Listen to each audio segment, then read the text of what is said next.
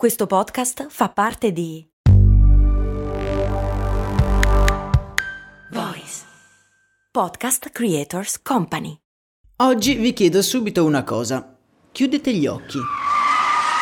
Ok, non voi che state guidando, insomma, era sottinteso. Comunque, pensate ad una persona che rappresenta il vostro ideale di bellezza femminile.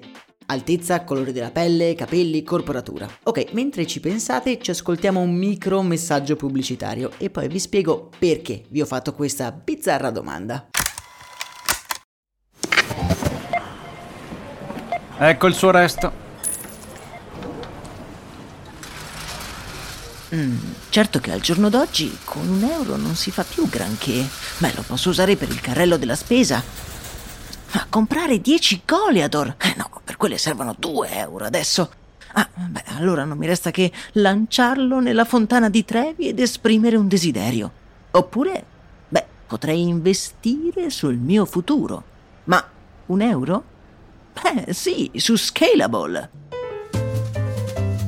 Scalable, che supporta anche questo ascolto, è un'app che ti mette a disposizione gli strumenti essenziali per costruire una cultura del risparmio. Ti consente di investire in modo flessibile in azioni, ETF e fondi, creando piani di accumulo automatici a partire da un solo euro.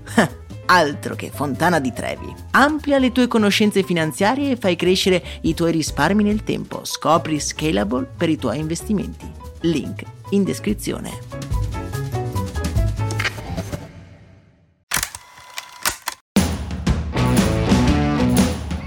Bentornati amici di Brandy, io sono Max Corona e vi do il benvenuto nel nostro appuntamento classico del venerdì in cui andiamo ad indagare la genesi di una campagna pubblicitaria dietro la quale possiamo scovare il lampo del genio o il seme della follia. Le trovate entrambi, genio e follia, nella playlist tematica indicata nella descrizione di questo episodio.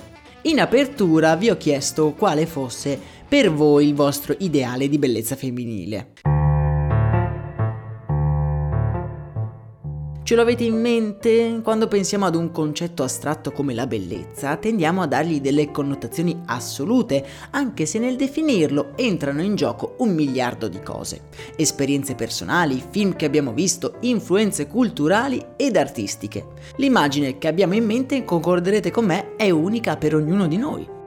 La campagna di cui vorrei parlarvi oggi prende spunto proprio da questo presupposto.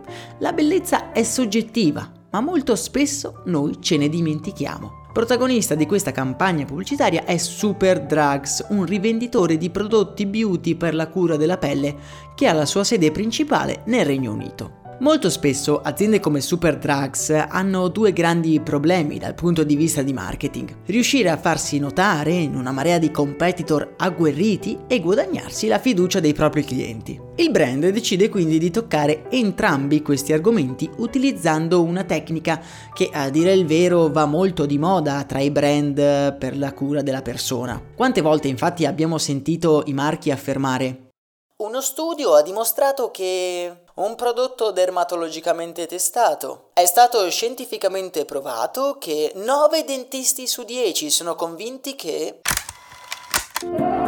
Ma allora perché ve ne sto parlando se è una cosa così comune? Perché in questo caso Superdrugs si è differenziato dai suoi competitor con una campagna interessante e che ben presto è stata ripresa da tutti i giornali di settore ma non solo. Essendo il brand un marchio che vende prodotti per la cura del corpo, la direzione marketing si è fatta la stessa domanda che vi ho rivolto io all'inizio di questo episodio.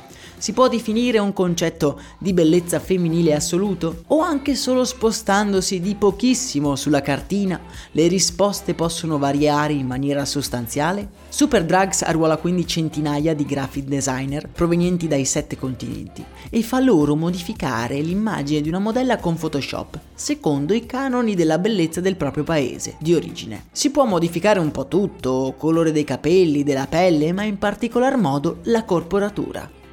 I risultati, fatemelo dire, sono davvero sorprendenti. La figura della modella in certi casi rimane simile a quella originale, in altri come in Italia e in Cina è estremamente più magra e in altri ancora come la Spagna ha forme più generose e una corporatura decisamente più morbida. Nel canale Telegram, il cui link trovate in descrizione, vi lascio alcune immagini più significative, così potete farvi anche un'idea delle differenze tra un'immagine e l'altra. L'ideale di bellezza in Italia è dunque una ragazza di altezza media, dai lineamenti affilati e decisamente magra. Solo la Cina, per farvi capire, ha un indice di massa grassa più bassa. L'immagine cambia radicalmente in Spagna i nostri cugini più prossimi e vicini, dove la corporatura, come dicevamo, è decisamente più morbida. Inutile dire che questo studio, che poi è a tutti gli effetti una campagna di marketing, ha subito riscosso molti commenti e condivisioni. Il messaggio è chiaro, siamo tutti diversi, la bellezza è una cosa soggettiva e non siamo obbligati a rincorrere un ideale di bellezza assoluta, un ideale che, come Super Drugs ci spiega, non esiste. Lo studio viene quindi pubblicato sui siti specializzati per poi venire ripreso da importanti testate online. Per esempio il famoso blog di informazione BuzzFeed ha tenuto nella sezione trend, quindi quella con più alta visibilità, l'articolo che parlava di questo studio per oltre due settimane, generando un traffico sul sito di centinaia e centinaia di migliaia di persone. Persone che magari non conoscevano neanche il brand e che ora sono chissà loro affezionati clienti. L'associazione a dei valori così inclusivi come la soggettività della bellezza ha fatto in modo che il brand Superdrugs potesse emergere dal mucchio di brand di questo tipo e ad oggi è diventato un punto di riferimento per moltissime persone. Sposare un valore significa automaticamente strizzare l'occhio a tutti i possibili clienti che rispecchiano quel valore il caso di Superdrugs ci dimostra una volta di più come sponsorizzare un'attività esterna, come per esempio uno studio scientifico, possa portare un ritorno infinitesimamente maggiore rispetto alla mera pubblicità non associata a dei valori chiari.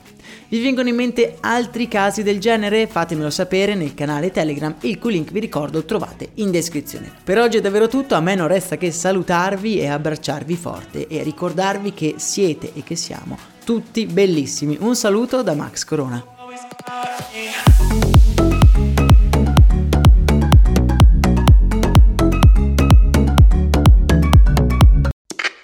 Questo ascolto è supportato da New Balance. Ciao, sono io, Max Corona, e sono davvero onorato di tenervi compagnia con le mie storie nella vostra vita. Spesso quando ci incontriamo mi dite che ascoltate storie di brand mentre correte. E una cosa che mi ha sempre stupito è considerare come la corsa unisca persone completamente diverse tra loro. C'è chi si sta allenando per la prossima maratona e chi è appena riuscito a completare i suoi primi 5 km.